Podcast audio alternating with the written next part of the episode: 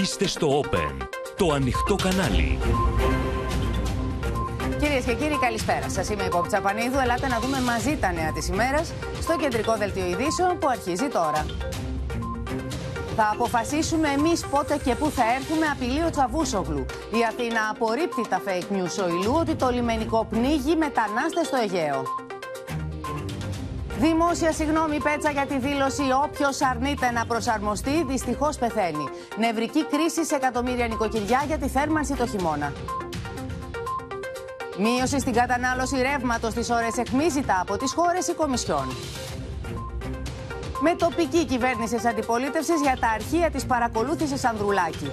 Τι αποκάλυψε ο πρώην διοικητής της ΕΕ Προυμπάτης για την παρακολούθηση Πιτσιόρλα. Στο απελευθερωμένο Ιζιούμο Ζελένσκι συνεχίζεται η Ουκρανική αντεπίθεση. Φρικαλαιότητες εναντίον των ρωσόφωνων καταγγέλει Μόσχα. Φτωχότερος ο ελληνικός πολιτισμός από τις απώλειες της εμβληματικής ηθοποιού Ειρήνης Παπά και του μεγάλου θεατρανθρώπου Κώστα Καζάκ. Σε λαϊκό προσκύνημα στο Λονδίνο, η σωρό της Βασίλισσας Ελισάβετ. Ουρές χιλιόμετρων.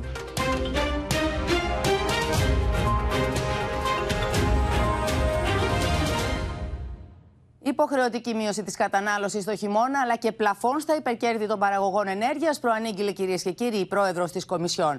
Το ευρωπαϊκό σχέδιο στοχεύει στη συγκέντρωση 140 δισεκατομμύριων ευρώ, τα οποία θα διοχετευτούν σε μέτρα στήριξης σε νοικοκυριά και επιχειρήσεις.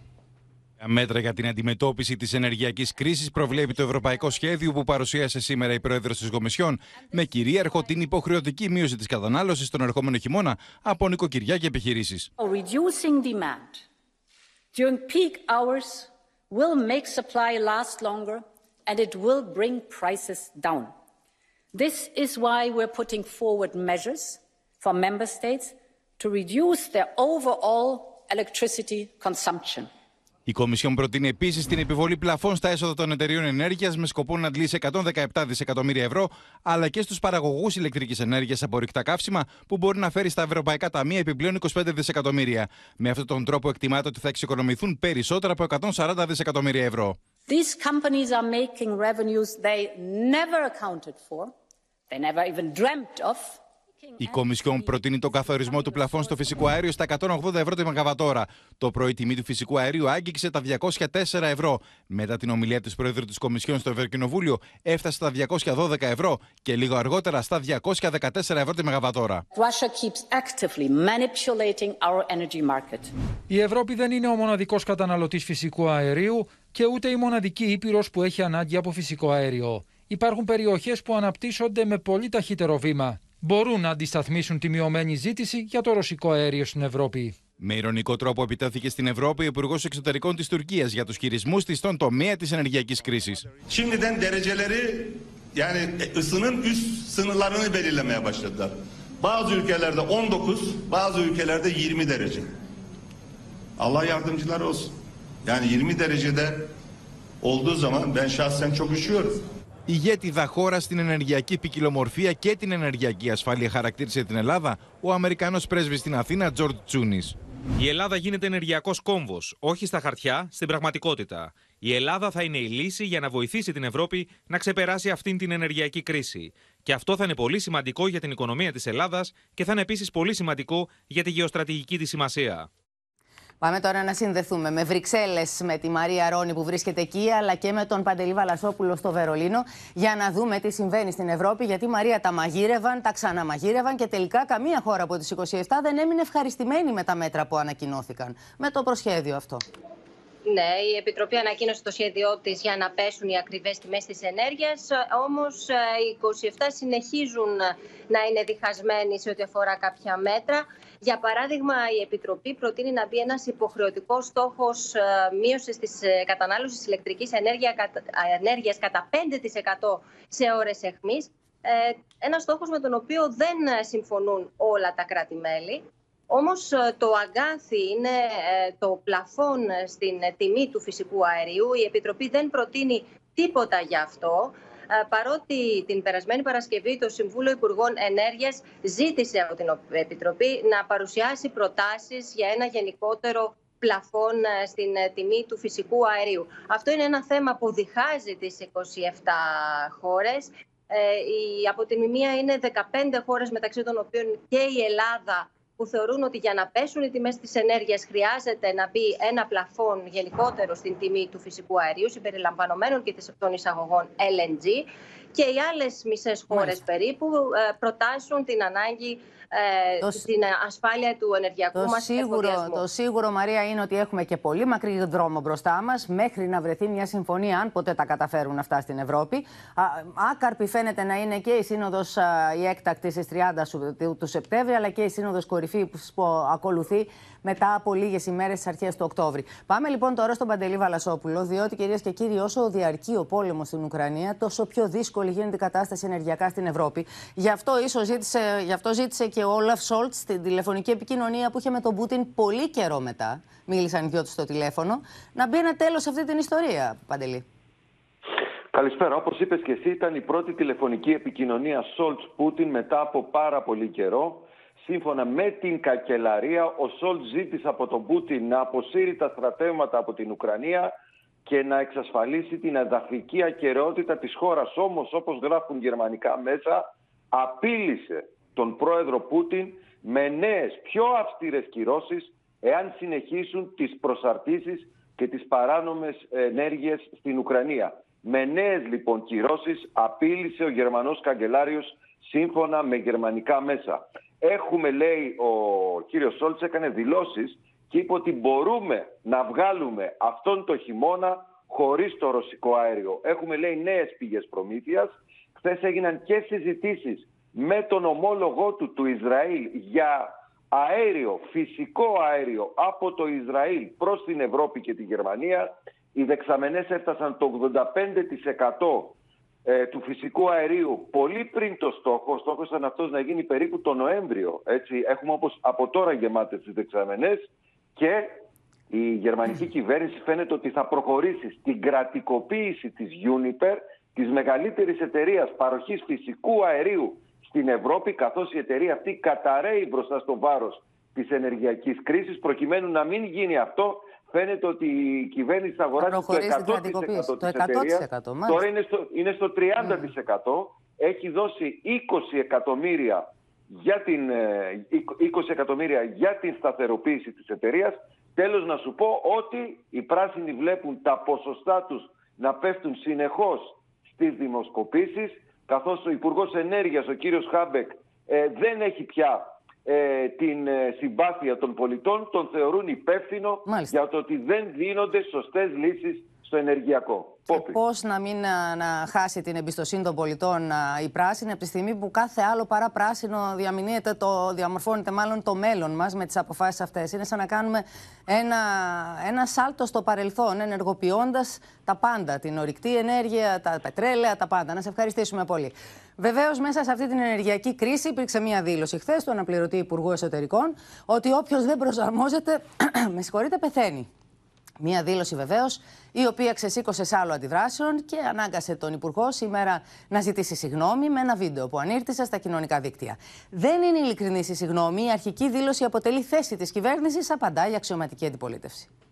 Χθες έκανα μία ατυχή δήλωση. Παρά το γεγονός ότι δεν ήταν στις προθέσεις μου, κάποιοι ένιωσαν προσβεβλημένοι. Με μια ανάρτηση στα social media στη σκιά των αντιδράσεων που προκάλεσε η δήλωσή του για την ενεργειακή κρίση και τη μετατροπή των καυστήρων του φυσικού αερίου σε πετρέλαιο, ότι όποιος δεν προσαρμόζεται πεθαίνει, ο Στέλιος Πέτσα σε απολογητικό ύφος ζήτησε μια διπλή συγγνώμη. Του ζητώ συγγνώμη. Όπως και από τους συναδέλφους μου στην κυβέρνηση, που κλήθηκαν να συζητούν αυτό το θέμα αντί να προβάλλουν την επιτυχημένη παρουσία του Πρωθυπουργού στη Διεθνή Έκθεση Θεσσαλονίκης και το τεράστιο κυβερνητικό έργο για τη στήριξη της κοινωνίας ώστε να ξεπεράσουμε και αυτή την κρίση ενωμένη. Για ψέματα που σήμερα ο Υπουργός αναγκάστηκε να μαζέψει, κάνει λόγο ο ΣΥΡΙΖΑ, υποστηρίζοντας ότι αυτή είναι η αντίληψη της κυβέρνησης για όσους δεν θα μπορέσουν να προσαρμοστούν στα νέα ενεργειακά δεδομένα. Μπροστά στο κύμα αγανάκτησης, αναγκάστηκε σήμερα να τα μαζέψει. Η ουσία όμως μένει. Το επίσημο δόγμα Μητσοτάκη για το χειμώνα είναι: Όποιος δεν προσαρμόζεται, πεθαίνει. Υπουργός της ελληνικής κυβέρνησης, μάλιστα, κοινικά απειλεί το λαό ότι αν δεν μετατρέψει το λέβητά του από φυσικού αερίου σε πετρελαίου, πεθαίνει. Κανένα λαϊκό σπίτι χωρίς ρεύμα. Η αντιπαράθεση επεκτάθηκε και για τα μέτρα σχετικά με τις μικρομεσαίες επιχειρήσεις, με τον Αλέξη Τσίπρα να υποστηρίζει ότι η κυβέρνησή της έχει παντελώς ξεχάσει. Τη στρατηγική της ε, λίγο κοινικής αντίληψης ότι όποιος δεν μπορεί να προσαρμοστεί πεθαίνει. Και νομίζω ότι ε, βρισκόμαστε ενδεχομένως μπροστά σε μια τέτοια πραγματικότητα, σε μια τέτοια εκδοχή για χιλιάδες επιχειρήσεις. Ο κύριος Τσίπρας, που κατά ομολογία των δικών του υπουργών τσάκισε τη μεσαία τάξη και τη μικρομεσαία επιχειρηματικότητα από επιλογή, σήμερα επιχειρεί με ψέματα και αερολογίες να εμφανιστεί ως υπερασπιστής της. Τα στοιχεία είναι αποστομωτικά. Από το 2020 μέχρι και τα τέλη του 2022 θα έχουν διατεθεί για τη στήριξη των μικρομεσαίων 33 δισεκατομμύρια ευρώ.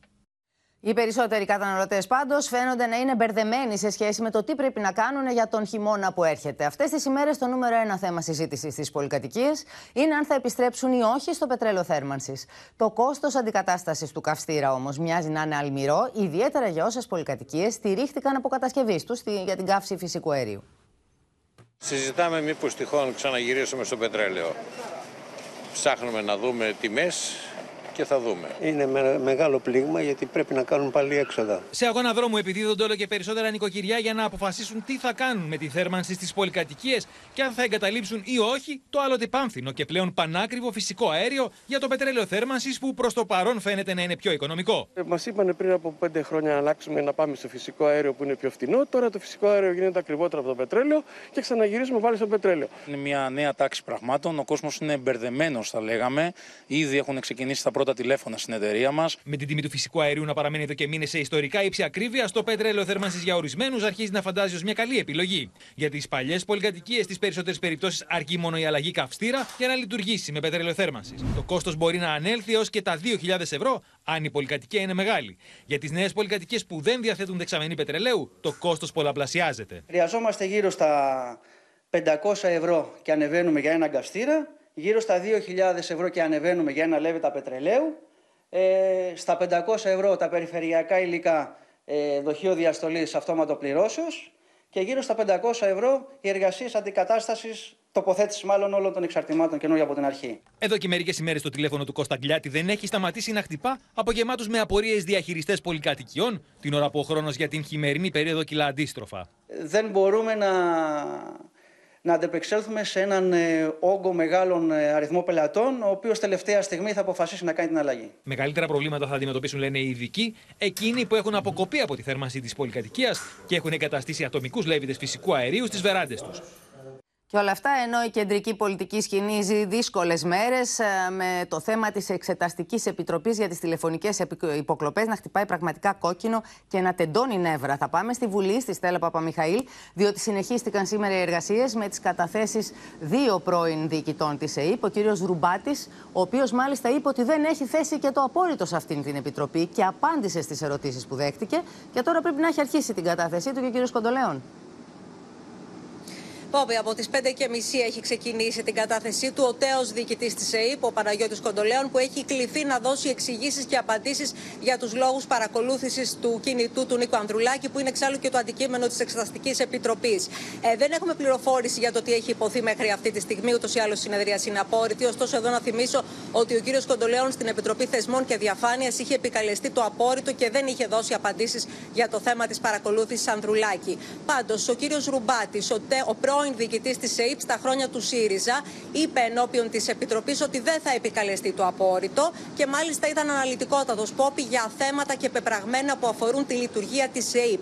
Σύμφωνα λοιπόν με πληροφορίες, ο κύριος Ρουμπάτης φέρεται να επιβεβαίωσε ότι παρα, την παρακολούθηση του τότε επικεφαλής του ΤΑΙΠΕΔ, Στέριου Πιτσιόρλα, με αφορμή επένδυση στην οξιά από ξένους επενδυτές. Για την παρακολούθηση, μάλιστα, φέρεται να είπε ότι είχε ενημερωθεί ο Αλέξης Τσίπρας και του είχε πει τότε τότε πράξε τα νόμιμα. Επειδή δεν προέκυψαν στοιχεία εναντίον του, τελικά η επισύνδεση αυτή τελείωσε πριν ο κύριος ε, Πιτσιόρλας γίνει υπουργός Πόπη.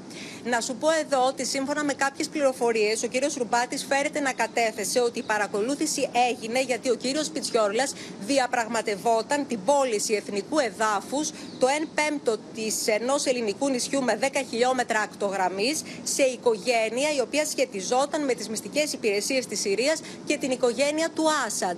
Ε, πριν από λίγη ώρα, ο κύριος Ρουμπάτης έκανε μια γραπτή δήλωση για την κατάθεσή του εντός της Επιτροπής και αν μπορούμε να δούμε τι είπε. Δηλώνω κατηγορηματικά, λέει ο κύριος Ρουμπάτης, ότι ουδέποτε κατέθεσα, ότι με έκπληξη διαπίστωσα ότι ο Αλέξης Τσίπρας αντί να απομακρύνει τον κύριο Πιτσιόρλα, τον προήγαγε σε υφυπουργό. Γεγονός που με ανάγκασε να σταματήσω την παρακολούθησή του λίγες ημέρες νωρίτερα. Αυτό που είπα είναι ότι ενημέρωσα τον Αλέξη Τσίπρα στην αρχή του 2016, μου είπε να προχωρήσω κανονικά και αν χρειαστεί να στείλω τα στοιχεία που θα προκύψουν στη δικαιοσύνη. Τόνισα επίσης, λέει ο κύριος Ρουμπάτης, ότι ποτέ δεν επανήλθα γιατί είχα όλες τις απαραίτητες οδηγίες για να πράξω τα νόμιμα. Είναι πόπη δήλωση του κυρίου Ρουμπάτη. Δηλαδή, Να σας Στέλλα, πω για να τώρα καταλάβουμε, αναφορικά- η παρακολούθηση από τον κύριο Ρουμπάτη όταν ήταν διοικητής της ΕΕΠ έγινε για τον κύριο Πιτσιόρλα, που ήταν τότε διοικητής του ΤΑΙΠΕΔ, επικεφαλής του ΤΑΙΠΕΔ, ή για τον επενδυτή; Σύμφωνα με όσα φέρεται τηλέφωνο να δήλωσε δηλαδή, το οποίο Πόπη, ο παρακολουθούσαν. κύριος- Ποιο ο- από τα δύο ήτανε; Ο κύριος Ρουμπάτης εντός της Επιτροπής η παρακολούθηση ήταν άμεση και ήταν απευθείας στο κινητό τηλέφωνο του κυρίου Πιτσιόρλα. Άρα παρακολουθούσαν το Ε, τηλέφωνο να του σου κυρίου πω- Πιτσιόρλα. Ακριβώς, Άμεσα. ακριβώς. Αυτές είναι οι πληροφορίες από την Επιτροπή. Ναι, ότι η παρακολούθηση στελέχους ήταν του ΣΥΡΙΖΑ, άμεση και δηλαδή. δεν αφορούσε τους επενδυτές. Ναι, Ένας τότε ήταν στέλεχος του στέλεχος ΣΥΡΙΖΑ, ο κύριος το οποίο στη Πιτσιόρλας. συνέχεια στέλεχος του ΣΥΡΙΖΑ και π- π- βαρύ όνομα μέσα στο ΣΥΡΙΖΑ, κύριος Πιτσιόρλας, έγινε και υπουργός στη συνέχεια. Ναι, οι πληροφορίες που έχουμε από την Επιτροπή ήταν ότι ο κύριος Ρουμπάτη είπε ότι η παρακολούθηση αφορούσε απευθείας τον κύριο Πιτσιόρλα, που τότε ήταν επικεφαλής του ΤΑΙΠΕΔ. Και αφορούσε βεβαίως την Μάλιστα. όλη υπόθεση της επένδυσης στην Οξιά. Ε, Ο να σου πω κύριος κάτι Ρουμπάτης- τελευταίο, Ναι, Πόπη, ναι. για- ε, για, να, για να κλείσουμε, γιατί έχει και πολύ μεγάλη αξία νομίζω το θέμα του κυρίου Ανδρουλάκη. Εκεί θα δηλαδή σε το θέμα πήγαινα της κι εγώ. καταστροφής των φακέλων του κυρίου Ανδρουλάκη. Γιατί έδωσε μια εξήγηση, μάλλον είπε κάποια πράγματα ο κύριος Ρουμπάτης με βάση τη δική του εμπειρία, επειδή ήταν διοικητής της ΕΕΠ για πολλά χρόνια επί διακυβέρνησης του ΣΥΡΙΖΑ. Είπε λοιπόν ο κύριος Ρουμπάτης ότι ο φάκελος Ανδρουλάκη μπορεί να καταστράφηκε, ωστόσο οι σημειώσεις πρέπει να υπάρχουν. Δηλαδή υπάρχει εκτός από το ηλεκτρονικό αρχείο και κάποιο έντυπο υλικό που εν προκειμένου λογικά δεν θα έχει καταστραφεί. Είπε μάλιστα Εννοείς ότι δηλαδή, κανένας για να υπάλληλος καταλάβουμε, δεν θα... ότι ο ηλεκτρονικός φάκελος, μέσα στον οποίο είχε συγκεντρωθεί όλο το υλικό από την παρακολούθηση του τηλεφώνου του κυρίου Ανδρουλάκη, έχει καταστραφεί. Όμως, μπορεί να έχει καταστραφεί. Ή έχει καταστραφεί. Κάποιοι τα... κινούνται ανάμεσα σε αυτά τα δύο άκρα. Ο κύριος Ρουμπάτης λέει ότι μπορεί να έχει καταστραφεί. Όμως, υπάρχουν σημειώσεις είναι δηλαδή πρωτόκολλο βάσει του οποίου κινήθηκαν όσοι α, έκαναν την επισύνδεση αυτή. Κρατούσαν τις σημειώσεις τους, τις οποίες συνέχεια μετέφεραν ηλεκτρονικά. Ο ηλεκτρονικός φάκελος ενδεχομένως να έχει χαθεί. Οι σημειώσεις όμως είναι υποχρεωτικό να μείνουν δύο χρόνια. Αυτό είπα, σωστά καταλάβαμε. Αυτό είπε, ότι ακόμη και αν έχει καταστραφεί ο ηλεκτρονικός φάκελος, υπάρχει το έντυπο υλικό, οι σημειώσεις, οι οποίες έχουν διατηρηθεί. Αυτό φέρεται να δήλωσε μέσα Μάλιστα. στην Επιτροπή ε, ο κύριος Ρουμπάτης και αυτό είπε και αργότερα και θα το ακούσουμε νομίζω κάποια στιγμή και η κυρία Λιακούλη από Είναι πλευράς του Πασόκ. σημαντική Ότι δήλωση βεβαιώθηκε αυτή. ότι υπάρχουν γραπτά. Έτσι, είναι σημαντική δήλωση αυτή. Μένει να δούμε λοιπόν πού βρίσκονται αυτές οι σημειώσεις. Αν υπάρχουν όπως προβλέπει το πρωτόκολλο για τα δύο επόμενα χρόνια ή αν έχει καταστραφεί και αυτό το κομμάτι της, α, του υλικού. Α, παρα- έχει σημασία να δούμε τι θα πει και ο κύριος Κοντολέων, ο οποίος τώρα είναι σε εξέλιξη η κατάθεσή του. Ή αν θα α, οχυρωθεί, θα επιλέξει να οχυρωθεί πίσω από το απόρριτο, όπως έκανε και στην κατάθεσή του στην Θε- Επιτροπή Θεσμών και Διαφάνειας. Ε, να δούμε και άλλες δηλώσεις όμως πάνω στο θέμα αυτό που έχουμε ετοιμάσει. Αυτό το οποίο μπορούμε σήμερα να δηλώσουμε με όσα ακούσαμε τον κύριο Ρουμπάτη, τον τέος διοικητή της ΕΕΠ στα χρόνια του ΣΥΡΙΖΑ, είναι ότι πραγματικά φρίξαμε. Κάποιοι από σήμερα θα πρέπει να γνωρίζουν ότι η υπόθεση έχει πάρει μια εντελώς διαφορετική τροπή. Η προσπάθεια της κοινοβουλευτικής πλειοψηφίας της Νέας Δημοκρατίας να εκτρέψει την ε, ε, σημερινή Εξεταστική Επιτροπή σε ζητήματα τα οποία είναι ε, εδώ και χρόνια γνωστά έπεσαν απολύτως ε, στο κενό. Ο πρόεδρος του ΣΥΡΙΖΑ έχει ε, πολλάκις πει ότι είναι απολύτως ανοιχτός στη σύσταση Εξεταστικής Επιτροπής για οποιοδήποτε ζήτημα αφορά την περίοδο 15-19. επιβεβαιώθηκε και μάλιστα με τρόπο πανηγυρικό ότι η παρακολούθηση του Νίκου Ανδρουλάκη δεν ήταν νόμιμη.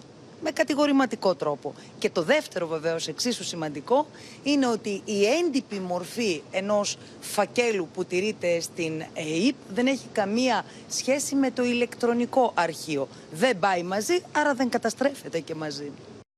Βλέπουμε λοιπόν ότι η πολιτική σύγκρουση για την παρακολούθηση Ανδρουλάκη από την ΕΕΠ μένεται χωρίς τέλος. Η πράξη νομοθετικού περιεχομένου που έφερε η κυβέρνηση στη Βουλή φέρνει βελτιώσεις στη λειτουργία της ΕΕΠ. Ωστόσο, η αντιπολίτευση που ζητά άρση απορρίτου για λογοδοσία για τις παρακολουθήσεις δεν τη στήριξε. Η συζήτηση στην Ολομέλεια έγινε σε φορτισμένο κλίμα, υπόθηκαν μάλιστα και βαριές κουβέντες.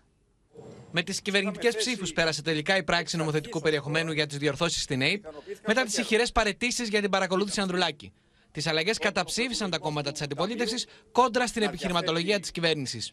Φέρατε μία αλλαγή σε πέντε χρόνια και αυτή ήταν η κατάργηση του δεύτερου εισαγγελέα στην ΑΕΠ. Είναι μόνο για τα σκουπίδια της ιστορίας τέτοιες αλλαγές που έρχονται μετά από αυτές τις συγκλονιστικές αποκαλύψεις. Αυτή η παράταξη, χωρίς να υπολογίσει το πολιτικό κόστος, έφερε στην κοινοβουλευτική μας παράδοση δικαίωμα να μπορείτε να κάνετε κοινοβουλευτικό έλεγχο μέσω της Εξεταστικής Επιτροπής. Είσαστε ένοχοι. Ευτελίζεστε και εξευτελίζεστε ως παράταξη και ως Νέας Δημοκρατίας και στον τόπο και διεθνώς και, κα- και, και προκαλείστε από όλους οι οποίοι σας κατηγορούν ότι είσαστε, να σας το πω απλά, του κοινού ποινικού δικαίου λαμόγια. Στοιχεία. Έχετε κύριε Ραγκούση. Ένα στοιχείο έχετε.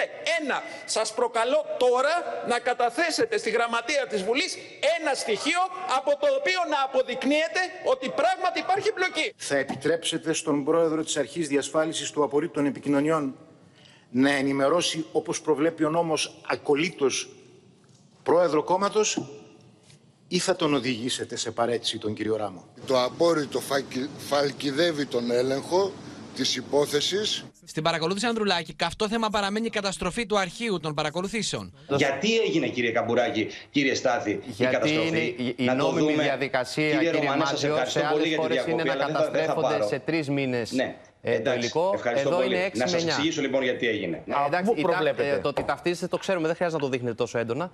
Α, α, ναι, κύριε απαντάω Ρωμανέ, λοιπόν και στους αφήστε με δύο, να σας αφού, πω είστε άνετα σαν, και αφού με σας ποιους αντιμετωπίζω ταυτιζόμαστε. σαν ένα, απαντάω και στους Τι δύο. είναι, λοιπόν. ένα ακόμα, Ε, τι σε- είναι, ε, Ρωμανέ; Σχεδόν, ναι. Μην ναι. προσπαθείτε να είναι, είναι, δημιουργήσετε franchise, εντυπώσεις; είναι το franchise και το κεντρικό. Μετά το όχι του Κώστα Τασούλα στο αίτημα Τσίπρα να συνεδριάσει η Επιτροπή Θεσμών της Βουλής για να απαντήσει η ΕΕΠ εάν παρακολουθούσε και το τηλέφωνο του Χρήστου Σπίριτζη, ο Αλέξης Τσίπρας κατήγγειλε ευθέως τον Πρωθυπουργό. Ο κύριος Μητσοτάκης αρνείται πλέον ακόμα και την πιο αυτονόητη κοινοβουλευτική θεσμική διαδικασία. Οτιδήποτε παραπέμπει σε θεσμούς και διαφάνεια του προκαλεί αλλεργία και φόβο. Ας γνωρίζει ότι όσα αρχεία και να καταστρέψει, όσα κοινοβουλευτικά πραξικοπήματα και να στήσει, τίποτα δεν θα μείνει κρυφό. Απλά επιβεβαιώνει την ενοχή του και δεν θα γλιτώσει στο τέλος από τις ευθύνες του. Άλλες προσδοκίες έτρεφε ο κύριος Τσίπρας από την εξεταστική και άλλα αποκαλύπτονται. Φαίνεται πως όχι μόνο η ΕΕΠ επί των ημερών του παρακολουθούσε τον επικεφαλής του ΤΑΙΠΕΔ, θεωρώντας ότι επιχειρήθηκε η πώληση εθνικού εδάφους σε εταιρεία Συριακών Συμφερόντων, στην οποία είχε εμπλοκεί ο επικεφαλής του ΤΑΙΠΕΔ, αλλά στη συνέχεια ο κύριος Τσίπρας τον αναβάθμισε και πολιτικά. Πάμε τώρα και στα εθνικά μας θέματα, στα ελληνοτουρκικά. Προκαλεί και πάλι η Τουρκία σε ένα κρεσέτο επιθετικών δηλώσεων που δείχνει να μην έχει τέλος. Ο Υπουργός Εξωτερικών, Μευλού Τσαβούσογλου, είπε μιλώντας σε δημοσιογράφους: Εμείς αποφασίζουμε πότε θα πάμε πού. Απαντώντας απειλητικά στη δήλωση Μητσοτάκη, περιμένουμε όσους απειλούν ότι θα έρθουν νύχτα να έρθουν στο φως της μέρας. Λάδι στη φωτιά ρίχνουν όμως και οι συνεχείς τοποθετήσεις της τουρκικής αντιπολίτευσης, που καλούν τον Ερντογάν να μην μείνει στα λόγια, θυμίζοντάς του την εισβολή Ετσεβίτ στην Κύπρο. Η Άγκυρα τραβάει επικίνδυνα το σχήνι της έντασης που η ίδια έχει δημιουργήσει. Ο Τούρκος Υπουργός Εξωτερικών Μευλού Τσαβούσογλου, προφανώς ενοχλημένος από την Ελληνογαλλική Αμυντική Συμμαχία, απείλησε ξανά ερωτώμενος για την απάντηση που έδωσε στον Ερντογάν ο Κυριάκος Μητσοτάκης από το Παρίσι. Δεν χρειάζεται καν να απαντήσουμε σε αυτά τα λόγια. Εμείς αποφασίζουμε πότε και πού θα πάμε. Περιμένουμε όσους απειλούν ότι τάχα θα έρθουν ξαφνικά κάποιο βράδυ στα νησιά μας, τους περιμένουμε στο φως της ημέρας. Εκεί που φαίνεται ξεκάθαρα ποιος έχει το δίκαιο και την ε, αληθινή ισχύ με το μέρος του. Μήνυμα στην Άγκυρα στέλνει και η στρατιωτική ηγεσία.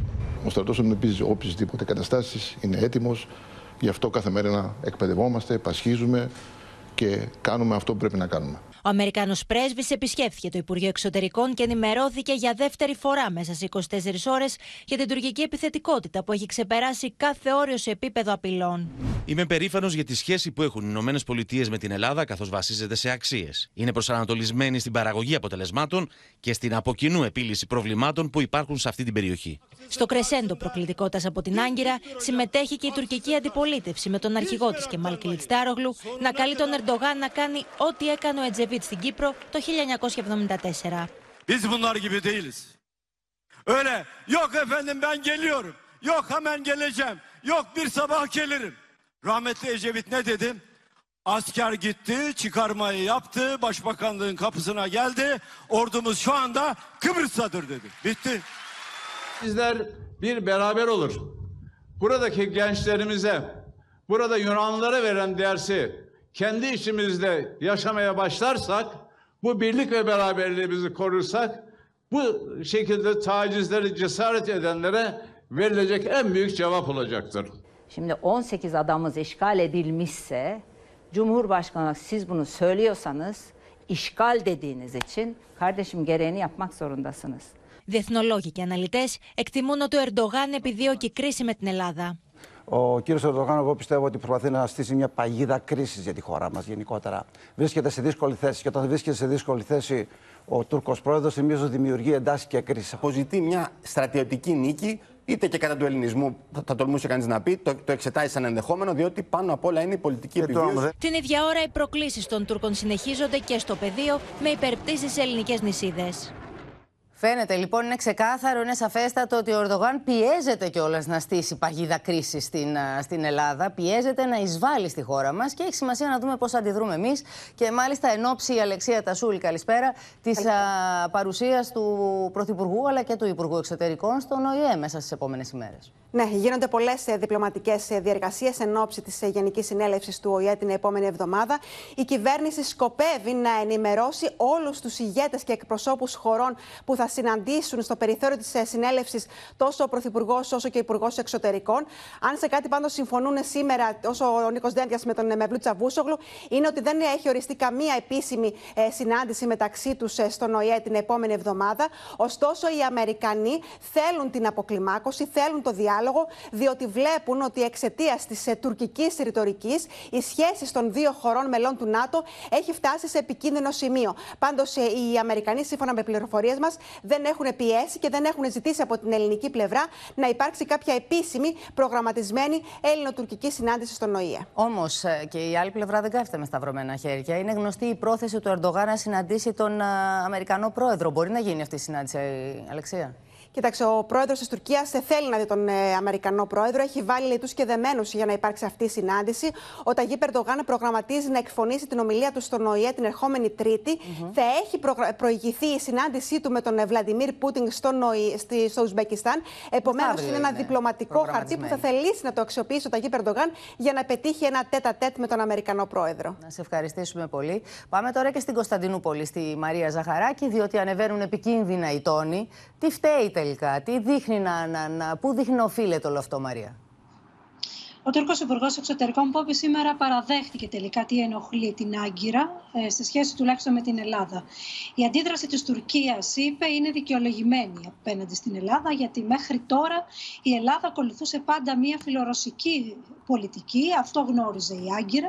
Για πρώτη φορά λοιπόν πήρε θέση στο πλευρό των Ηνωμένων Πολιτειών ε, και επειδή η Τουρκία έχει γίνει δυνατή κατά τον Μευλού Τσαβούσογλου στην περιοχή, οι Ηνωμένες Πολιτείες σχεδιάζουν να κάνουν την Ελλάδα μια νέα δύναμη ενάντια σε αυτήν την τουρκική δύναμη που έχει δημιουργηθεί. Θεωρεί λοιπόν η Άγκυρα με λίγα λόγια και ανησυχεί παράλληλα θα έλεγα ότι χάνει την πρωτοκαθεδρία ε, που θεωρούσε, η ίδια θεωρούσε ότι είχε σε αυτήν την περιοχή της Νοτιοανατολικής Μεσογείου. Ε, επίσης θεωρεί ότι έχει ήδη χάσει την εύνοια των Ηνωμένων Πολιτειών. Αυτό λοιπόν έχει κάνει την Άγκυρα νευρική και γι' αυτό όλες αυτές οι αντιδράσεις απέναντι στην Ελλάδα από τότε που ξεκίνησε η Αμερική να στηρίζει την, ε, την Αθήνα. Ο Μευλού Τσαβούσογλου έβγαλε τον εκνευρισμό του μάλιστα και πάλι αφενός αποκλείοντας οποιαδήποτε συνάντηση με την ελληνική πολιτική ηγεσία, το είπε σήμερα, δεν υπάρχει καμία τέτοια πρωτοβουλία τουλάχιστον από την πλευρά την τουρκική για τον ΟΗΕ, μιλάω για τον ΟΗΕ την άλλη εβδομάδα. Αφετέρου λοιπόν φάνηκε ο εκνευρισμός του όταν σχολίασε την απάντηση Μητσοτάκη για το φως της ημέρας. Έδωσε λοιπόν μια σπασμωδική θα τη λέγαμε απάντηση ότι όποτε θέλουμε εμείς θα πάμε. Μάλιστα. Έτσι. Πάντως Μαρία, μπορεί α, τόσο η κυβέρνηση η τουρκική, τα στελέχη της, από τον Ερντογάν μέχρι το τελευταίο στέλεχος, με την αντιπολίτευση να προσπαθούν να παραβγούν ένας τον άλλον στο ποιος θα πρωτοεισβάλλει στη χώρα μας, ποιος θα κάνει δηλαδή πόλεμο με τη χώρα μας πρώτος, αλλά ο τουρκικός λαός δείχνει να έχει εντελώς διαφορετική άποψη για την Ελλάδα. Αυτό φαίνεται μέσα από μια δημοσκόπηση που έγινε. Η πρώτη δημοσκόπηση για την Ελλάδα, Πόπη, μετά τον παράζ αυτών των εμπριστικών δηλώσεων εκ μέρους της Άγκυρας, δείχνει λοιπόν ότι η πλειοψηφία των Τούρκων δεν τζιμπάει, να το πούμε κοινώς, στη ρητορική της ηγεσίας τους. Στην ερώτηση λοιπόν της Μετροπόλ, που ήταν μια έξυπνη ερώτηση να πούμε, γιατί ρώτησε αν υπάρχει έχθρα μεταξύ του ελληνικού και του τουρκικού λαού, όχι μεταξύ χωρών. Η απάντηση λοιπόν είναι 64% όχι και 31,3% ναι. Και αυτοί μάλιστα που απάντησαν ότι δεν υπάρχει καμία έχθρα Έτσι. με τους Έλληνες, στην πλειοψηφία τους ήταν υποστηρικτές των δύο κομμάτων που κυβερνούν σήμερα την Τουρκία. Είναι οι δύο στους τρεις Τούρκους, λοιπόν, οι οποίοι δεν θεωρούν καθόλου εχθρούς τους Έλληνες και αυτοί οι άνθρωποι θα ψηφίσουν για την αυριανή κυβέρνηση μπροστά σε όλες αυτές τις προκλήσεις που παρουσιάζει καθημερινά η τουρκική α, πολιτική σκηνή. Και πρέπει να συμπληρώσουμε ότι είναι και η πλειοψηφία μέσα στα κόμματα που έχει την ίδια άποψη με τον α, κόσμο που ρωτήθηκε και τους Τούρκους πολίτες που δώσαν αυτή την απάντηση. Να σε ευχαριστήσουμε πολύ, Μαρία. Ωστόσο, στο πεδίο τα πράγματα μεταξύ Ελλάδα και Τουρκία είναι διαφορετικά. Είναι όχι απλώς έντονα, αλλά κάτι παραπάνω. Κλιμακώνεται συνεχώς αυτή η ένταση από την πλευρά της Τουρκίας και στρατιωτικά. Είχαμε και πάλι παραβιάσεις, μάλιστα μπαράζ παραβιάσεων, Γεωργία Γαραζιώτη. Έτσι είναι, πω, οι Τούρκοι συνεχίζουν να προκαλούν στο Αιγαίο με μπαράζ υπερπτήσεων. Σε συνέχεια λοιπόν των χθεσινών υπερπτήσεων από τουρκικά drones, όπου έγιναν ακόμα και τα μεσάνυχτα. Πόπη σήμερα, δύο ζεύγοι τουρκικών μαχητικών πέταξαν πάνω από το αγαθονήσι και τους ανθρωποφάγους. Βλέπουμε και το σχετικό χάρτη, αλλά και ένα μη επανδρομένο αεροσκάφος πέταξε πάνω από το γλάρο που βρίσκεται ανατολικά της Κινάρου. Συνολικά 20 τουρκικά αεροσκάφη, εκ των οποίων 16 F-16 παραβίασαν 110 φορές τον εθνικό ενέργειο χώρο. Οι 48 από αυτές τις παραβιάσεις ήταν από τουρκικά μαχητικά και μάλιστα μία από τις αναχαιτήσεις εξελίχθηκε σε μία σκληρή αερομαχία. Τώρα που έχουμε συγκεντρώσει σε κάρτες κάποια στοιχεία για τον ε, αεροπορικό στόλο, για τον στόλο των τουρκικών μαχητικών. Ε, Όπως ε, μου λένε λοιπόν οι πηγές μου, ο στόλος των τουρκικών μαχητικών αποτελείται από 232 F-16. Η διαθεσιμότητα όμως είναι μικρότερη από το 60%. Λόγω έλλειψης ανταλλακτικών. Δεν μπορούν λοιπόν αυτά τα μαχητικά να πετάξουν με ασφάλεια. Ενώ έχουν και 15 F-4 Phantom στην επόμενη κάρτα, το βλέπουμε τώρα, που η διαθεσιμότητα είναι μικρότερη του 50%. Όσο σφίγγει λοιπόν πόπι το αμερικανικό εμπάργκο σε ανταλλακτικά και συγκεκριμένα συστήματα, τόσο μειώνεται και η διαθεσιμότητα των τουρκικών F-16. Κλείνοντας να σου πω ότι φαίνεται ότι η τουρκική αεροπορία αντιμετωπίζει μεγάλο πρόβλημα, καθώς σύμφωνα με σημερινά τουρκικά δημοσιεύματα, οι Τούρκοι αύξησαν το όριο ηλικίας των υπτάμενων για αποστρατεία από 15 σε 21 χρόνια. Ξεκίνησαν λοιπόν να γυρνούν πίσω οι ε, απόστρατους υπτάμενους προκειμένου να στελεχώσουν την τουρκική αεροπορία. Τους λείπει λοιπόν και έμψυχο δυναμικό και προσωπικό και πιλότοι που θα πετάξουν αεροπλάνα. Τους λείπουν όμως και τα ίδια τα αεροπλάνα, τα ίδια τα μαχητικά τους, τα οποία παλιώνουν και δεν μπορούν να τα εξυγχρονίσουν. Γι' αυτό λοιπόν και το μένος έναντι της Ελλάδας, γιατί εμείς και εξυγχρονίζουμε και αγοράζουμε. Ήδη φτάσαν τα πρώτα αναβαθμισμένα F-16 στη χώρα μας και μπαίνουμε και στο πρόγραμμα των F-35, ενώ οι ίδιοι καθόλου δεν μπορούν να το δουν ούτε με το κιάλι. Να σε ευχαριστήσουμε πάρα πολύ. Δεν είναι όμως μόνο στους εθέρες που είναι προκλητική η Τουρκία. Το ίδιο κάνει και στο θέμα του μεταναστευτικού. Προσπαθεί να κάνει το άσπρο μαύρο, με την Αθήνα βεβαίως να διαψεύδει κατηγορηματικά τα πάντα. Απ' τη μία λοιπόν εργαλειοποιεί τις ελπίδες χιλιάδων προσφύγων και μεταναστών για ένα πέρασμα στην Ευρώπη και απ' την άλλη κατηγορεί με ψεύτικα δημοσιεύματα την Ελλάδα ότι ευθύνεται για θανάτους από υποτιθέμενα pushbacks. Και όλα αυτά ενώ χιλιάδες Σύριοι, θυμίζουμε, οι οποίοι μεταμέ... διαμένουν στην Τουρκία, έχουν εκδηλώσει ενδιαφέρον να πάρουν μέρος στο καραβάνι του φωτός, όπως το λένε, προς την Ευρώπη. Άλλη μια προσπάθεια διαστρέβλωσης της πραγματικότητας επιχειρεί η Άγκυρα, μετατρέποντας σε βρώμικη προπαγάνδα το ευαίσθητο θέμα του μεταναστευτικού. Τα τουρκικά μέσα μαζικής ενημέρωσης μετέδωσαν πως έξι μετανάστες ανάμεσα τους δύο μωρά και τρία παιδιά πέθαναν στο Αιγαίο μετά από επαναπροώθηση από τις ελληνικές αρχές. Κάτι που προκάλεσε την άμεση αντίδραση του λιμενικού σώματος που με ανακοίνωσή του διέψευσε το περιστατικό. Το Αρχηγείο Λιμενικού Σώματος Ελληνικής Ακτοφυλακής διαψεύδει κατηγορηματικά την ανακοίνωση της τουρκικής ακτοφυλακής που αναφέρεται σε φερόμενη εμπλοκή της ελληνικής ακτοφυλακής σε περιστατικό υποτιθέμενης επαναπροώθησης που είχε ως αποτέλεσμα το θάνατο έξι αλλοδαπών στη θαλάσσια περιοχή της Μαρμαρίδας, εντός τουρκικών χωρικών υδάτων. Επιμένοντας να κάνει το άσπρο μαύρο, ο Τούρκος Υπουργός Εσωτερικών Σουλεϊμάν Σοηλού με απίθμενο θράσος κουνάει το δάχτυλο στην Ελλάδα. Πανάθεμα την ανθρωπιά σας. Συγγνώμη για τις παρακάτω εικόνες. Άλλη μια σφαγή από Έλληνες, μεταναστών και αθών παιδιών που ήθελαν να περάσουν από το Λίβανο στην Ιταλία. Αμέσως ο Υπουργός Μετανάστευσης και Ασύλου Νότης Μηταράκης απάντησε με tweet στους απαράδεκτους ισχυρισμούς και μάλιστα στα αγγλικά, προκειμένου να μάθει διεθνής γνώμη την αλήθεια. Η Τουρκία συνεχίζει να κατηγορεί την Ελλάδα και την Ευρωπαϊκή Ένωση για τη δική της αποτυχία να προστατέψει τα εξωτερικά της σύνορα. Η Τουρκία πρέπει να παρέχει προστασία στους πρόσφυγες σύμφωνα με το διεθνές δίκαιο και να μην τους προωθεί. Η Ελλάδα αρνείται κάθε εμπλοκή στο υποτιθέμενο θανάσιμο περιστατικό. Την ίδια στιγμή και στον Εύρο η Τουρκία επιχειρεί να δικαιολογήσει τα αδικαιολόγητα. Μετά την αποκάλυψη του Open πως Τούρκοι στρατοχωροφύλακες προωθούν μετανάστες προς τα σύνορα με στόχο αυτοί να περάσουν παράτυπα τα σύνορα προς την Ελλάδα, πράξεις που απεικονίζονται και σε βίντεο ντοκουμέντο, η νομαρχία της Αδριανούπολης αναγκάστηκε να βγάλει ανακοίνωση με την οποία διέψευδε το περιστατικό.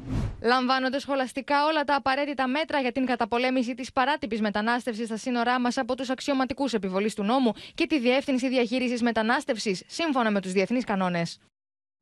Ο θάνατος δύο σπουδαίων προσωπικότητων του χώρου της τέχνης βυθίζει σε θλίψη στην Ελλάδα, κυρίες και κύριοι. Ο Κώστας Καζάκος πέθανε χθες. Σήμερα έφυγε από τη ζωή και η σπουδαία ηθοποιό Ειρήνη Παπά σε ηλικία 96 ετών. Η ζωντανή Καριάτιθα, όπως τη χαρακτήρισε όταν την πρωτοείδε ο σκηνοθέτης Αλέκος Σακελάριο, έμεινε να την αποκαλούν έτσι διεθνώς. Πρωταγωνίστησε σε ταινίες που προτάθηκαν για Όσκαρ, το ζήτα του Γαβρά το πήρε κιόλας. Συμμετείχε σε χολιγουδιανές παραγωγές δίπλα σε διάσημους ηθοποιούς και έπαιξε σε περισσότερες από 80 ταινίες σε ολόκληρο τον κόσμο. Είμαι συνθνητή, δεν είπαμε. Μαζί θα πεθάνουμε όλοι. Οπότε δεν, δεν μπορώ να με δω ότι είμαι κάτι το αυτό. Απλούστατα επειδή η, η δουλειά είναι τέτοια, χρειάζεται πάρα πολύ δουλειά με τον εαυτό σου. Η εμβληματική Ελληνίδα ηθοποιός Ειρήνη Παπά έφυγε από τη ζωή σε ηλικία 96 ετών, αφήνοντας μας σπουδαία παρακαταθήκη τι ερμηνείε της. Γυναίκα σύμβολο, χαρισματική εκπρόσωπος του μεσογειακού πολιτισμού στο εξωτερικό μοναδικό ταλέντο. Ο Φεντερίκο Φελίνη και ο Μάρλον Μπράντο την είχαν χαρακτηρίσει ως την σπουδαιότερη ηθοποιό του κόσμου. Όταν την βλέπει για πρώτη φορά ο Αλέκος Ακελάριος να περπατά στο Σύνταγμα, την αποκαλεί ζωντανή καριάτιδα. Γιατί είμαι απρόσιτη, επειδή είμαι μελαχρινή και σκούρα. Δεν είμαι καθόλου απρόσιτη. Όταν μάλιστα είναι πράγματα που με ενδιαφέρουν, κάνω και υποχωρήσεις, παίρνω και λιγότερα χρήματα. Ένας γενναίος άνθρωπος που ποτέ δεν πήγε πίσω στις πεπιθήσεις της, δεν συμβιβάστηκε, δεν έκανε χάρες και χατήρια, ήταν πάντα αυστηρή με τον εαυτό της και τους άλλους. Και πέραν από το ότι είμαι ανοιχτό, είμαι και φίλος της. Αυτό είναι το τιμητικό ότι με επέλεξε για φίλο της. Στο θέατρο πρωτοεμφανίστηκε το 1948 στην επιθεώρηση των Σακελάριου Γιανακόπουλου «Άνθρωποι, άνθρωποι» στη λυρική σκηνή με τους σημαντικότερους ηθοποιούς της εποχής. Όχι, δεν είναι αλήθεια. Όχι, να το σκέφτεσαι; Το 1951 έγινε γνωστή διεθνώς με την κοινωνική δραματική ταινία «Νεκρή πολιτεία» της Φίνος Φιλμ. Ήταν τόσο διαπεραστικό και, και ιδιαίτερο το βλέμμα αυτής της γυναίκας που πραγματικά νομίζω ότι όταν έχεις τέτοιου είδους ακτινοβολία δεν μπορείς να μην γίνεις στάρ. Τρεις από τις ταινίες τις οποίες η Ρίρη Παπά πρωταγωνίστησε προτάθηκαν για Όσκαρ ξενόγλωση ταινίε με το ζήτε του Κώστα Γαβρά να το κατακτά. Όχι θυσία. Φόνος! Φόνος! Υποψήφιες υπήρξαν επίσης και δύο ελληνικές ταινίες μεταφορές στη μεγάλη οθόνη αρχαίων τραγουδιών, η Ηλέκτρα και η Φιγένεια. Εγώ είμαι ερμηνεύτρια. Οπότε είμαι πάρα πολύ ευτυχής που ασχολούμαι με τους μεγάλους τους ε, συγγραφείς. Ήταν μια εμβληματική παρουσία. Ήταν μια παρουσία που τόσο μέσα από το θέατρο αλλά και ως εκπρόσωπος του ευρύτερου ελληνικού πολιτισμού πραγματικά άφησε ένα πάρα πολύ έντονο αποτύπωμα.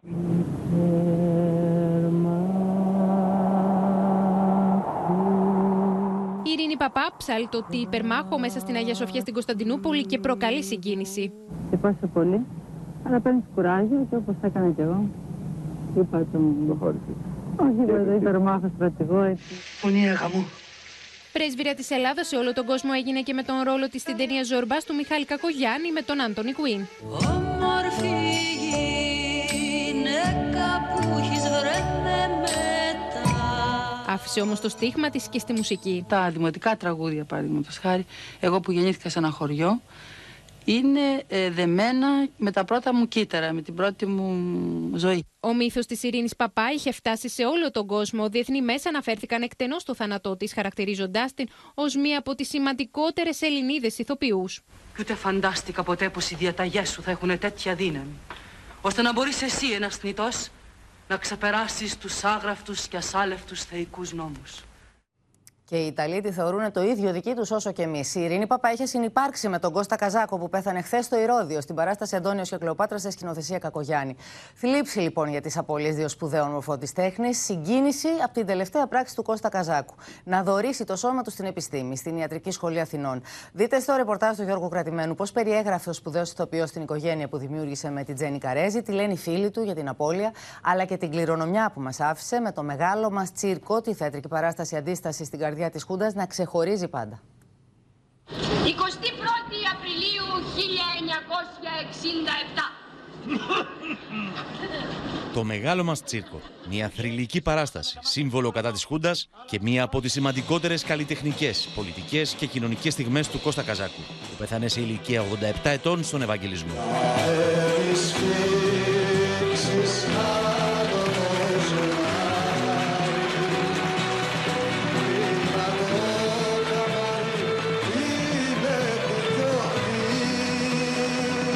Σκηνοθεσία του Κώστα Καζάκου, η παράσταση έκανε πρεμιέρα λίγους μήνες πριν από την εξέγερση των φοιτητών, τον Νοέμβριο του 1973, στο Θέατρο Αθήνεων, απέναντι από το Πολυτεχνείο.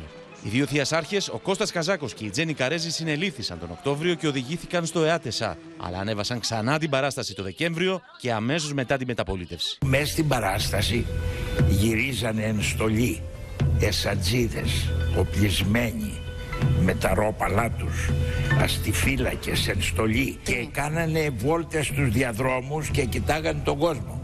Ήταν σταθερός στις αρχές του, ήταν σπουδαίος σκηνοθέτης, σπουδαίος ηθοποιός. Η θλίψη μου είναι πάρα πολύ μεγάλη γιατί είχαμε έναν άνθρωπο τόσο σπουδαίο στο θέατρο. Ε, πες μου, μπορεί να γίνει όνειρο.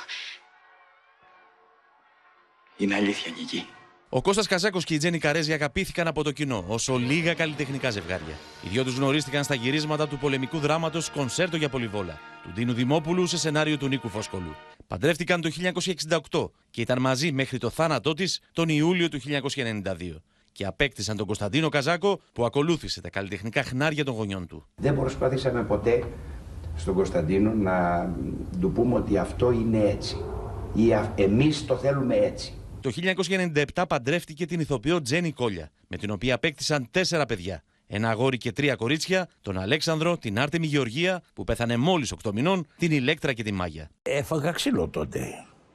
Και θεωρήθηκε ότι πρόδωσα τη σχέση μου με την Τζέννη και ότι διάφορα. Τη ζωή μου δηλαδή πώς την προδώσει αφού την κουβαλάς. Ο Κώστας ανήκει στη γενιά που διαμόρφωσαν ένα κόσμο γύρω από το ελληνικό θέατρο με ένα πολύ ισχυρό ρεπερτόριο, με παραγωγές δικές του, με θέατρο κεντρικό στην Αθήνα. Εγώ προσωπικά θα το θυμάμαι πάντα με πολύ ζεστή καρδιά. Ήταν πάντα πιστό στις αρχές του. Στις εκλογές του Σεπτεμβρίου 2007 και του Οκτωβρίου 2009 εκλέχτηκε βουλευτής του ΚΚΕ ως επικεφαλής του ψηφοδελτίου επικρατείας. Πριν πέσει η αυλαία της ζωής του, πρόσφερε το σώμα τους στην Ιατρική Σχολή Αθηνών και τους φοιτητές για την εκπαίδευσή τους. πολιτική του διαδρομή ήταν σε αρμονία και με την ίδια του τη ζωή αλλά και με την καλλιτεχνική του δημιουργία. Όλα θα πάνε καλά. Στο κινηματογράφο δούλεψα μαζί του στον Μπελογιάννη και στο υποβρύχιο Παπα-Νικολής. Ήταν εξαιρετικός. Γεννήθηκε το 1935 στον πύργο Ηλίας. Η ζωή τον οδήγησε στη Σχολή Κινηματογράφου Λικούργου Σταυράκου και στη Δραματική Σχολή Θεάτρου Τέχνης Καρόλου Κουν. Δύο σπουδαίοι καλλιτέχνε, δύο σπουδαίοι άνθρωποι. Αλλάζουμε τώρα θέμα. Συνεχίζουν την, αντιπίθε... την αντεπίθεση οι Ουκρανικές δυνάμεις, οι οποίες απελευθέρωσαν περισσότερα από 6.000 τετραγωνικά χιλιόμετρα από τις αρχές του μήνα έως τώρα. Οι Ρώσοι υποχωρούν από περιοχές μεγάλης στρατηγικής για αυτούς σημασίας, όπως το Ιζιούμ, που αποτελούσε και κόμβο για τον ανεφοδιασμό τους. Οι κάτοικοι των περιοχών που ανακαταλαμβάνει το Κίεβο μιλούν για τεράστιες ελλείψεις σε νερό αλλά και σε τρόφιμα. Την ώρα που η προέλαση των Ουκρανών συνεχίζεται, στην πόλη Μπαλακλίγια, την οποία ελέγχει πλέον ο Ουκρανικός στρατός, τα τηλεοπτικά συνεργεία καταγράφουν εικόνες απόγνωσης.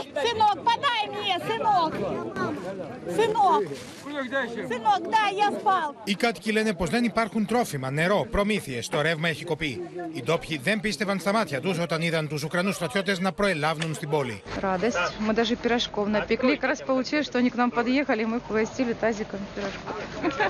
Στο αρχηγείο της αστυνομίας στην Παλακλίγια, οι Ουκρανικές αρχές μιλούν για βασανιστήρια εχμαλώτων από τους Ρώσους στα υπόγεια του κτηρίου.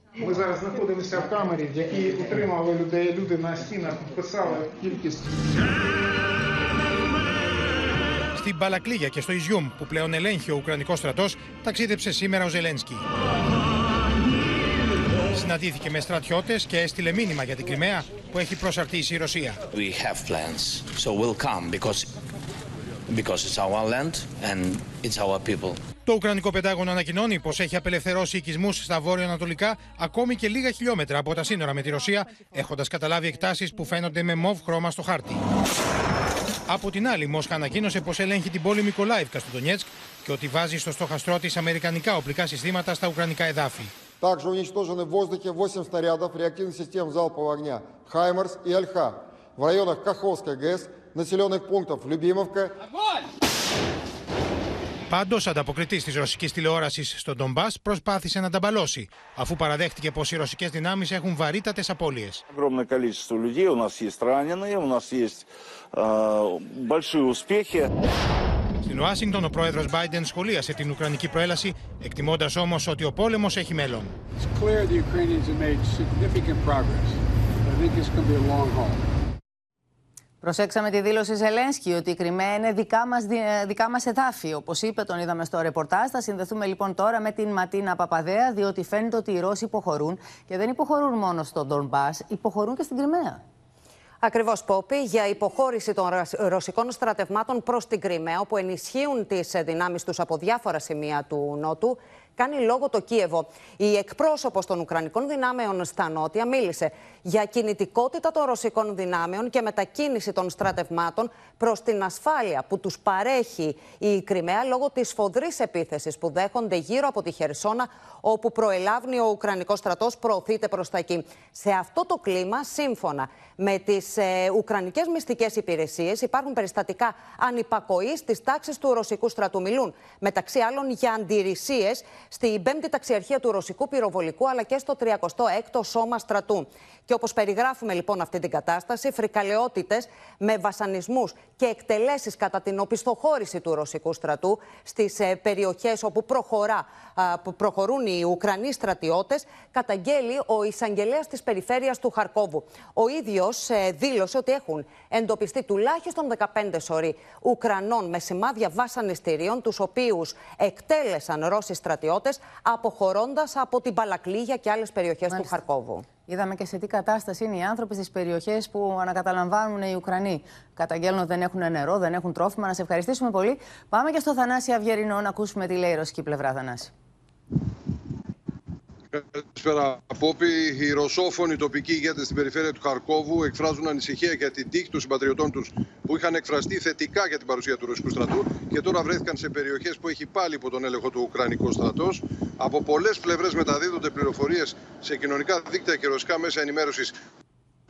Αφανίζονται από τις Ουκρανικές μυστικές υπηρεσίες. Σύμφωνα με τον Βιτάλη Γκάντσεφ, επικεφαλής της φιλορωσικής στρατιωτικής και πολιτικής διοίκηση του Χαρκόβου, κατά τα πρότυπα της Μπούτσα έξω από το Κίεβο προσκαλούνται στην περιοχή του Ιζιούμ ξένοι δημοσιογράφοι, πρόθυμοι όπως λέει ο κύριος Γκάντσεφ να μεταδώσουν ό,τι τους διηγηθούν οι Ουκρανικές αρχές χωρίς άλλη έρευνα. Επομένως στείνεται, είπε, μια αντίστοιχη προβοκάτσια όπως εκείνη την Μπούτσα, την οποία ως γνωστόν η ρωσική πλευρά αμφισβητεί εκ θεμελίων. Θεωρούν δηλαδή στη Μόσχα ότι οι Ουκρανικές φρικαλαιότητες με εκτελεσμένους και βασανισμένους παρουσιάστηκαν ως θύματα των Ρώσων. Το Ρωσικό Υπουργείο Άμυνας ανακοίνωσε ότι άλλοι 150 Ουκρανοί στρατιωτικοί στην περιοχή του Χαρκόβου τέθηκαν εκτός μάχης από τα χτυπήματα του ρωσικού πυροβολικού. Είναι είτε νεκροί είτε τραυματίες. Επίσης, μιλά για αποτυχία της αντεπίθεσης του Ουκρανικού στρατού στην περιφέρεια του Νικολάευ. Εκπρόσωπος των ρωσόφωνων δυνάμεων του Λουγκάνσκ που πολεμούν μαζί με τους συμπατριώτες τους στην περιφέρεια του Ντονιέτ κάνουν λόγο για σφοδρές μάχες στην ευρύτερη αυτή περιφέρεια και την προώθηση μάλιστα των λεγόμενων συμμαχικών δυνάμεων, έτσι ονομάζουν τις δυνάμεις μαζί με το Ρωσικό στρατό, σε δύο χωριά της περιφέρειας του Ντονιέτ. Εκφράζοντας και τις διαθέσεις των ε, ρωσόφωνων στην Ουκρανία, χαρακτήρισε μάλιστα τον Ουκρανικό στρατό μισθοφορικό που εκπαιδεύτηκε και πολεμά για τα συμφέροντα των Ηνωμένων Πολιτειών στην περιοχή, καθώς όλος ο σχεδιασμός, οι διαταγές, τα πολεμοφόδια και η επιμελητία προέρχονται πλέον από τις Ηνωμένες Πολιτείες και χώρες του ΝΑΤΟ. Να σε ευχαριστήσουμε πολύ. Πάντως, έχει κάνει αίσθηση, έχει προκαλέσει αίσθηση η πληροφορία που προέκυψε από τις Αμερικανικές μυστικές υπηρεσίες ότι η Ρωσία τα τελευταία 8 χρόνια έκανε προσπάθειες να ασκήσει επιρροή στην πολιτική άλλων χωρών. Θα πάμε στη Χριστίνα Ιορδανίδου, διότι μιλάμε για χρηματοδότηση κομμάτων αλλά και πολιτικών σε 24 χώρες από τη ρωσική πλευρά. Μιλάμε για χρηματοδότηση για, 24 χώρες όπως είπες και εσύ. Μιλάμε για πολιτικά κόμματα, αξιωματούχους, ε, πολιτικούς. Ε, μιλάμε για 300 εκατομμύρια δολάρια. Τουλάχιστον αυτό προκύπτει από τις Αμερικανικές ε, μυστικές υπηρεσίες ΠΟΠΗ, που διεξήγαγαν μια τεράστια έρευνα εδώ και πάρα πολλούς μήνες από την ημέρα της ρωσικής εισβολής. Όμως αυτά τα έγγραφα ήταν διαβαθμισμένα, οπότε δεν μπορούσαν να δημοσιοποιηθούν, δεν μπορούσε να έχει κανείς πρόσβαση σε αυτά. Αυτά αποχαρακτηρίστηκαν. Και έτσι ένας αξιωματούχος ε, μίλησε σε πολλά μέσα ενημέρωσης και γίναν όλα αυτά γνωστά. Ε, δεν αναφέρει ποιες είναι αυτές οι χώρες οι οποίες πήραν λεφτά από την Άρα δεν ξέρουμε Ρωσία. αν μας αφορά και προσωπικά εδώ στην Ελλάδα. Δεν ξέρουμε, είναι 24. Όμως το Γαλλικό Πρακτορείο σήμερα ε, ανέφερε μεταξύ αυτών των χωρών την Αλβανία και, την, και το Μαυροβούνιο. Στην Αλβανία το κεντροδεξιό κόμμα, στο οποίο ο πρώην επικεφαλής έβγαλε μια ανακοίνωση και είπε ότι τίποτα, ε, δεν ισχύει τίποτα από όλα αυτά. Ότι δεν χρηματίστηκε δηλαδή το κόμμα του. Όμως ε, αξία έχει να σου πω ότι σήμερα το State Department, ο Ned Price, ε, ο εκπρόσωπος του State Department, ερωτηθείς για όλα αυτά, ε, εμέσως πλην σαφώς ε, αποδέχτηκε όλη αυτή την έρευνα, έρευνα των μυστικών υπηρεσιών. Ε, είπε ότι δεν μπορεί να δώσει πολλές πληροφορίες στους δημοσιογράφους, όμως είπε ότι αυτό που κάνει η Ρωσία σε όλο τον κόσμο, σε ό,τι έχει να κάνει με την ανάμειξή της στις εκλογές, είναι μια επίθεση στην κυριαρχία άλλων χωρών. Αξίζει να σου πω τέλος ότι και η Νέα Δημοκρατία έχει εκδώσει μια ανακοίνωση για το εν λόγω ζήτημα. Έχουμε ετοιμάσει και σχετική κάρτα. Αυτό που ξέρουμε ήδη για την Ελλάδα είναι ότι η δικαιοσύνη των ΗΠΑ προχώρησε τον Απρίλιο σε δίωξη του Ρώσου επιχειρηματία Μαλοφέγεφ, μεταξύ άλλων για την παροχή χρηματοδότηση με 10 εκατομμύρια ευρώ μέσω εταιριών προκειμένου να δημιουργηθεί κανάλι ρωσικής προπαγάνδας στην Ελλάδα. Με μεγάλο ενδιαφέρον, λοιπόν, περιμένουμε τα νέα στοιχεία για το εάν χρηματοδοτήθηκαν από τον Πούτιν και ελληνικά κόμματα, καθώς και ποια ήταν αυτά. Καταλήγει το γραφείο τύπου της Νέας Δημοκρατίας Πόπη. Θα παρακολουθούμε λοιπόν το θέμα. Να σε ευχαριστήσουμε πολύ, Χριστίνα, και να αλλάξουμε κλίμα. Χιλιάδες Βρετανοί περίμεναν σε ουρές εκατοντάδων μέτρων, χιλιάδων μέτρων, για να αποτίσουν φόρο τιμή στη Βασίλισσα Ελισάβετ. Η σωρό της μεταφέρθηκε νωρίτερα στην κεντρική αίθουσα του Κοινοβουλίου για λαϊκό προσκύνημα, με την πομπή να ακολουθείται από το Βασιλιά Κάρολο, τα παιδιά του και μέλη της βασιλικής οικογένειας. Εκτιμάται ότι τη μακροβιότερη Βασίλισσα του Ηνωμένου Βασιλείου θα αποχαιρετήσουν από κοντά περισσότεροι από ένα εκατομμύριο πολίτες. Το φέρετρο της Ελισάβετ μεταφέρεται από το παλάτι του Μπάκινχαμ όπου βρισκόταν όλη νύχτα στο Βρετανικό Κοινοβούλιο. Εκεί θα εκτεθεί σε λαϊκό προσκύνημα μέχρι την ημέρα της κηδείας. Το συνοδεύει στρατιωτικό άγημα. Πίσω από αυτό περπατάει ο βασιλιάς Κάρολος με στρατιωτική στολή. Πιο πίσω οι δύο γη του, Βίλιαμ και Χάρη. God, she was an angel because she touched many good people and did so many good things. Η σωρό της Βασίλισσας θα μεταφερθεί στο κάστρο του Windsor το απόγευμα της Δευτέρας.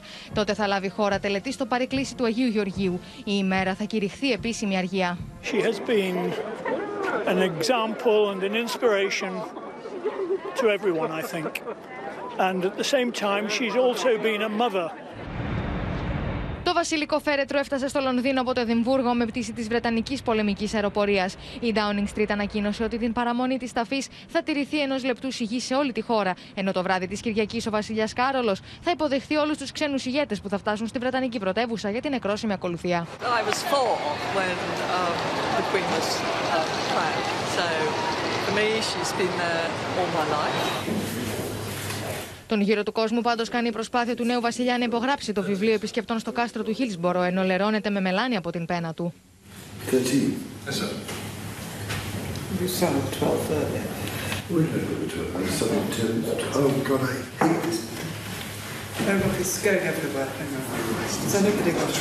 Jag Εκνευρισμός. Τώρα, ο χώρος του ελληνικού πολιτισμού μετρά σήμερα ακόμη μία απώλεια. Η καρδιά του Μουσείου της Ακρόπολης σταμάτησε να χτυπά. Ο πρόεδρός του, ο καθηγητής Αρχαιολογίας Δημήτρης Παντερμαλής, πέθανε σε ηλικία 81 ετών. Με μία πορεία γεμάτη κορυφαία επιτεύγματα, ο σπουδαίος επιστήμονας πρωτοπόρησε διευθύνοντας και τις ανασκαφές των Δίων και συνέδεσε ανεξίτηλα το όνομά του με το Μουσείο της Ακρόπολης. Ο άνθρωπος που αφιέρωσε τη ζωή του στον πολιτισμό, εκείνος που οραματίστηκε το Μουσείο της Ακρόπολης και είχε την τύχη να είναι ο πρώτος επικεφαλής του, ο σπουδαίος επιστήμονας Δημήτρης Παντερμαλής, έφυγε σήμερα από τη ζωή και η είδηση του θανάτου του σκόρπισε θλίψη. Η έρευνα είναι εν εξελίξη και νομίζω ότι θα παίξει σημαντικό ρόλο στο θέμα της ε, συζήτησης για τα γλυπτά του Παρθενώνα και την επανασύνδεσή τους αυτό που είναι στο Λονδίνο με αυτά που είναι στην Αθήνα. Η Υπουργός Πολιτισμού Λίνα Μενδώνη αποχαιρέτησε τον σπουδαίο καθηγητή. Του οφείλουμε ότι η Ελλάδα έχει ένα από τα σπουδαιότερα και πιο αγαπημένα στους επισκέπτες μουσεία του κόσμου. Ένα μουσείο πρότυπο πολιτιστικής διαχείρισης που τιμά τον πολιτισμό μας και την πατρίδα μας. Ένα μουσείο που στα 13 χρόνια λειτουργίας του καθημερινά στα εκατομμύρια επισκεπτών που έρχονται από κάθε άκρη του κόσμου μεταδίδει με τον πιο ουσιαστικό τρόπο το μήνυμα της επανένωσης των γλυπτών του Παρθενώνα στη γενέθλια γη. Των ανθρώπων που φεύγουν διατηρείται ακέραιη στις επόμενες γενιές κυρίως μέσα από το έργο τους. Και το μέγιστο έργο και η προσφορά του Δημήτρη Πεντερμανή, όπως γνωρίζουμε όλοι, είναι η δημιουργία του Μουσείου της Ακρόπολης. Mm -hmm. Συλληπιτήρια μηνύματα για το θάνατό του απευθύνει ο πολιτικός κόσμος και άνθρωποι του πολιτισμού. Είχα την χαρά να μοιραστώ μαζί του τον αγώνα για το Μουσείο της Ακρόπολης, να ζήσω το πάθος του για την αρχαιολογία και την επιστροφή των μαρμάρων. Ο πολιτισμός μας είναι από σήμερα φτωχότερος. Επιστρέφουν δέκα θράβσματα από τα γλυπτά του. Ο Δημήτρης Παντερμαλής ήταν εκείνος που διεύθυνε τις ανασκαφές στο Δίον στην Πιερία. Η πορεία του ενέπνευσε τους νεότερους επιστήμονες και αρχαιολόγους. Κυρίες και κύριοι, εδώ ολοκληρώθηκε το κεντρικό δελτίο ειδήσεων. Μείνετε στο Open αμέσως μετά η ξένη σειρά Private Eyes. Στις 9 μην χάσετε την ξένη ταινία Ηρακλήση, η αρχή του θρύλου. Εμείς σας ευχαριστούμε πολύ που και σήμερα ήσασταν εδώ κοντά μας, που εμπιστευτήκατε εμάς για την ενημέρωσή σας. Καλό βράδυ σε όλους και χρόνια πολλά σας γιορτάζουν. Και ναι, το καλό θα νικήσει. Γεια σας.